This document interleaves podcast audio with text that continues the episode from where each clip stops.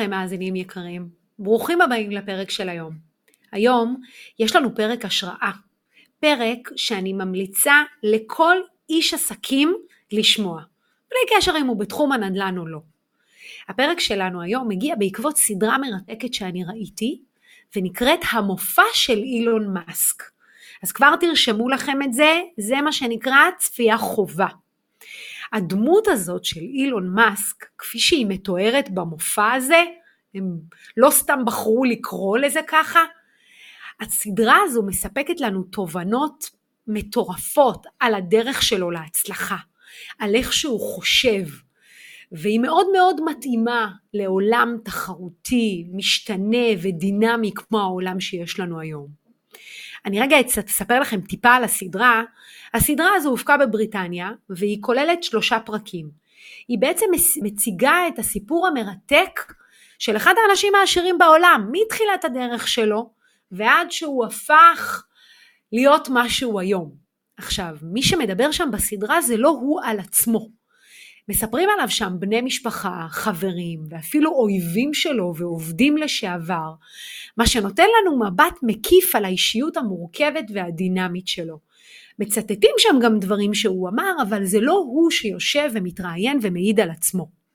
למי שלא יודע, אילון מאסק הוא המוח מאחורי הפרויקטים של PayPal וטסלה ו SpaceX, ומציגים אותו בעצם כאדם שלא מפחד לחדש, ששואף לגדולות גם במחיר של כישלון אדיר. ועל אף כל האתגרים שיש לו בדרך, הוא מאמין בשינוי ובחדשנות ובעיקר בכוח של חזון כדי לשנות את העולם.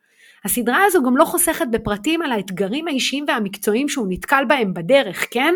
ואני תכף אחשוף כל מיני דברים שאמרו עליו אה, ושקרו לו בדרך והוא היה צריך להתמודד איתם. אנחנו כסוכני נדל"ן וכאנשי עסקים וכיזמים יכולים ללמוד הרבה מאילון מאסק, הרבה מאיך שהוא חושב, הרבה מהמסע שלו, ויאללה, בואו בוא, בוא פשוט נתחיל. אז אני ארכז לכם תובנות שלמעשה ככה הגיעו אליי במסגרת הצפייה שלי בסדרה. ואנחנו נרחיב עליהם, בסוף אני אתן לכם גם טיפים אה, ונוכל לקחת, אה, לקחת מפה מה שנקרא כלים פרקטיים ליישם. כל אחד מכם ייקח את הכלים עבור עצמו, אני מספקת לכם את הבופה. אז נתחיל מהדבר הראשון.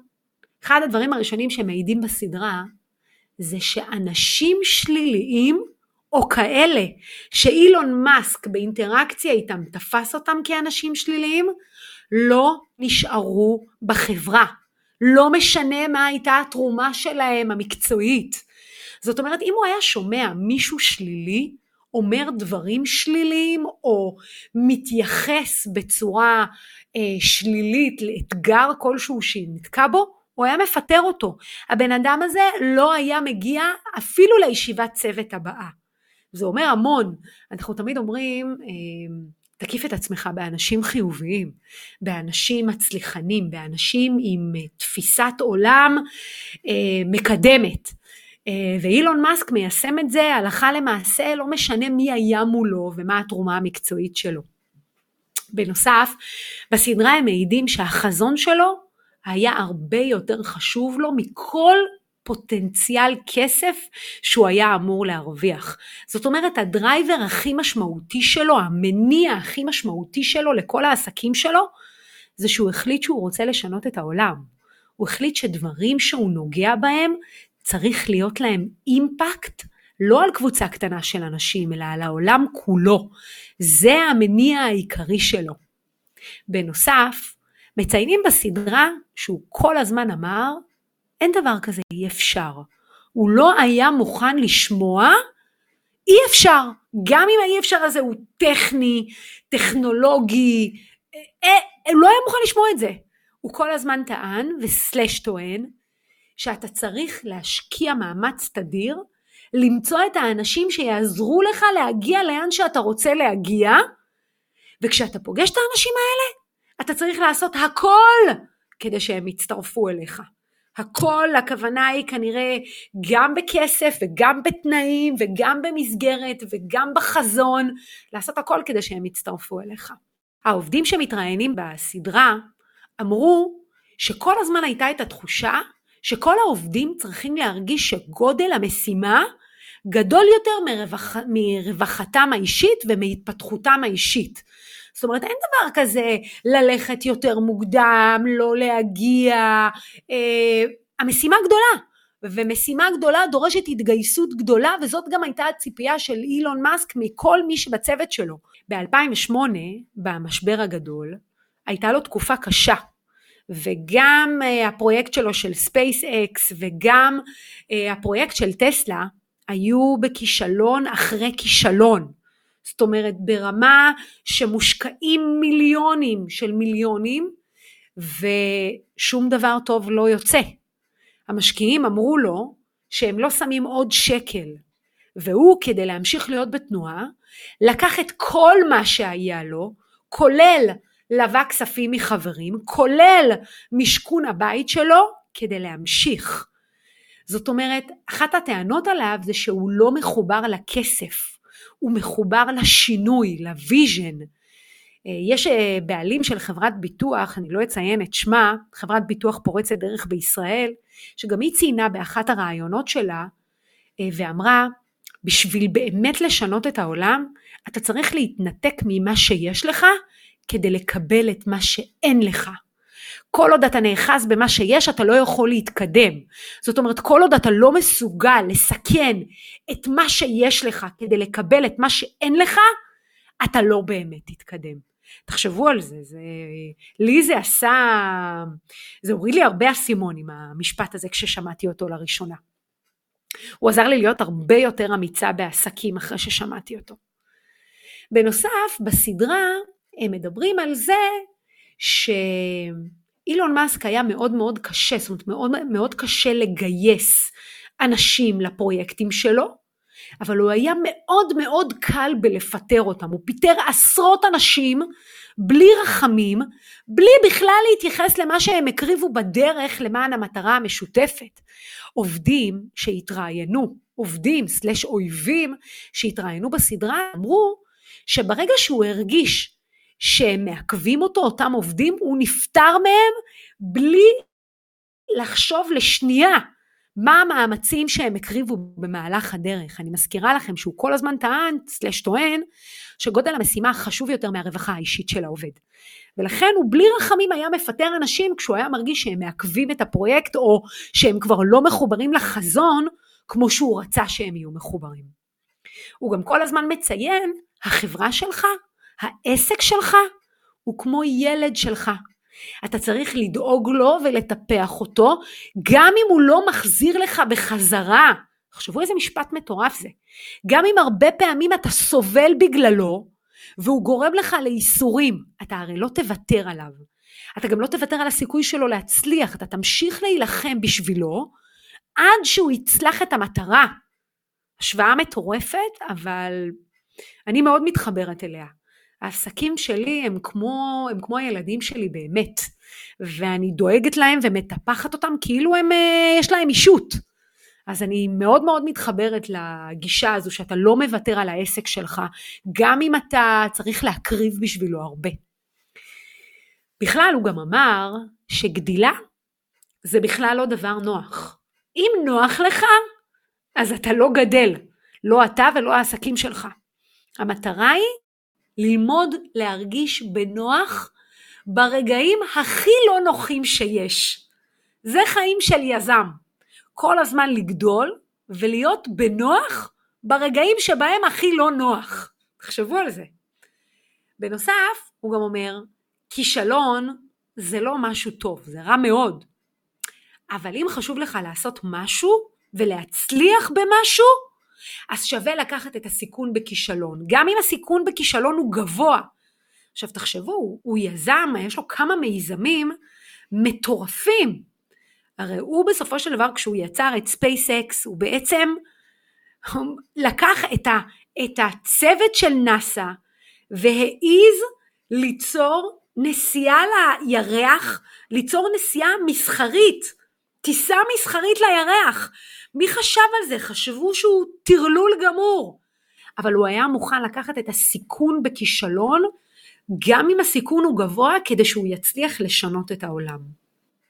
בנוסף, אחד הדברים שנאמרים עליו בסדרה, זה שהוא יודע לשמש דוגמה אישית, שמבחינתו דוגמה אישית זה הכל. מספרים שם על זה שהוא היה עובד ימים כלילות, והוא היה ישן במפעל של טסלה. ולמעשה מעביר לכל העובדים את המסר הברור שאם הוא נשאר לישון כדי לפתור בעיות, אז כולם צריכים להישאר לישון כדי לפתור בעיות, כולם צריכים להיות כמוהו. אם הוא וקטור מוכוון למטרה, כולם צריכים להיות כמוהו, מוכוונים למטרה. הוא גם ציין שלמען המשימה, כולם אמרו את זה כשדיברו למשל על הדדליין שהיה צריך להגיע כדי להצליח למסור אלפי מכוניות שטסלה התחייבה במועד שהיא התחייבה לו, למען המשימה כולם עשו הכל כדי להצליח, מדברים שם בסדרה על זה שאנשים מהשיווק הסיעו את המכוניות לבונדד ואנשים אחרים ממחלקות אחרות עזרו לשטוף את המכוניות, הכל כדי לעמוד בדדליין שטסלה הציבה כדי למסור את המכוניות האלה. הם גם אמרו העובדים שאילון מאסק ידע לדרוש דיווחים באופן קבוע. אבל אם היה צריך הוא היה עוזב את הכל, מפשיל שרוולים ועושה עושה בעצמו את מה שצריך. הוא מצד אחד היה דורש בלי הפסקה ועד הקצה, אבל כשהוא היה רואה שהצוות עשה משהו טוב הוא גם ידע לתת מילה טובה. והוא כל הזמן היה מזכיר לעובדים שהמשימה היא לשנות את העולם. טסלה נועדה כדי לשנות את העולם, ושלכל אחד מהם יש חלק בשינוי הזה ובעיצוב ההיסטוריה של האנושות. זאת אומרת, הוא הצליח לגייס את כל העובדים שלו, להבין שהמטרה שלהם בחיים זה לשנות את ההיסטוריה של האנושות. תחשבו איזה אדם, איזה חזון, איזה אדם אה, מטורף, שהוא הצליח להעביר את הדבר הזה, ובאמת גם, בואו, איך שלא נראה את זה, SpaceX וטסלה שינו את העולם, גם PayPal אה, שינתה את העולם, אז זה מדהים. אז אחרי שאמרתי לכם ככה את כל התובנות ואת כל הדברים ככה שתפסו אותי בסדרה, בואו בוא נגזור לנו את הטיפים האלה לסיכום, כדי שנוכל גם לקחת דברים פרגמטיים. אז טיפ מספר אחד זה חזון ואמונה.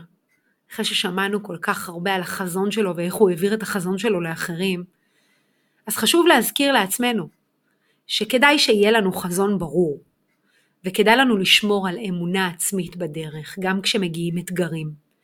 אמונה בחזון שלכם יכולה להרים ולהניע אתכם ברגעים הכי קשים שלכם, וגם להשפיע על אחרים, לעזור לכם כדי להגשים את היעדים ואת החזון שלכם. טיפ מספר 2 זה חדשנות ויצירתיות. תיקחו דוגמה מאילון מאסק ואל תפחדו לחדש, לצאת מגדר המוכר, לשווק בדרכים שלא שיווקתם, ליצור דברים שלא יצרתם, לפנות למוכרים וקונים בדרך שלא פניתם לפני. זה יכול להיות גם ליישם טכנולוגיות חדשות או שיטות שיווק יצירתיות בעסק שלכם. תתמקדו, זה טיפ מספר 3, תתמקדו בלקוח. מאסק כל הזמן שם את הצרכים של הלקוחות במרכז. איך שלא תראו את זה, טסלה מעוצבת כשהצרכים של הלקוח האידיאלי נמצאים במרכז. וגם אנחנו כסוכני נדל"ן כל הזמן צריכים להתמקד במציאת פתרונות ייחודיים ומותאמים למוכרים שלנו ולקונים שלנו. טיפ מספר 4 זה גמישות והתמודדות עם כישלונות שבדרך. בין אם אתה מתווך חדש שרק התחלת, או בין אם אתה מתווך ותיק שכבר חווה הרבה רגעים של שחיקה. למידה מכישלונות והיכולת שלנו להתאים את עצמנו למצבים משתנים. אנחנו מצלמים את ה... אה, מצלמים, אני אומרת, אנחנו מקליטים את הפרק פודקאסט הזה בפברואר 2024, אחרי שאנחנו כבר ארבעה חודשים במלחמה, ועוד רגע גם יכולה להיפתח מלחמה בצפון. ואנחנו כל הזמן צריכים להתאים את עצמנו למצבים משתנים. מי שמתאים את עצמו למצבים משתנים מצליח להצליח בכל תקופה. ובתחום הנדל"ן, גם בלי שתהיה מלחמה ברקע, יש כל הזמן שינויים, כל הזמן. בין אם זה דיור למשתכן, וריבית, ו- ומחיר מטרה, וכל פעם הנפצה אחרת שגורמת לנו להסתגל מחדש. השווקים והטרנדים משתנים בתדירות מאוד מאוד גבוהה. היכולת שלנו להתאים את עצמנו משפיעה באופן חד משמעי על היכולת שלנו לשרוד בתחום הזה בפרט ובעולם העסקים בכלל. בנוסף, טיפ נוסף ככה שרציתי לדבר עליו, זה תקשורת ושקיפות. היכולת שלנו לתקשר בצורה ברורה ושקופה לצוות שלנו, בין אם אתם מאזינים לי ויש לכם צוות משלכם, או עובדים, או לקוחות, היא קריטית.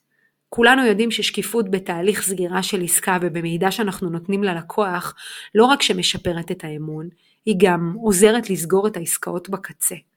אז גם תקשורת ושקיפות זה אחד הדברים אה, שאני רוצה ככה לתת אותם לסיכום של הפרק של היום. אז אה, איך שלא נראה את זה, המופע של אילון מאסק, ואילון מאסק בעצמו, נותן לנו אה, הצצה לאיך הוא חושב, לחזון שלו, לחשיבות של האמונה שלך בעצמך, גם כשכל העולם נגדך. איך להיות חדשני ויצירתי גם בעולם שנדמה שהמציאו בו הכל. ואיך להתמודד עם אתגרים ולהתקדם קדימה. אני מקווה שאתם לוקחים את התובנות האלה היום. וגם אם לקחתם משהו אחד או שניים מהפרק הזה, שעזר לכם להסתכל בצורה אחרת, או שעוזר לכם להתמודד טוב יותר עם התקופה של עכשיו, אז אני את שלי עשיתי. נתראה בפרק הבא.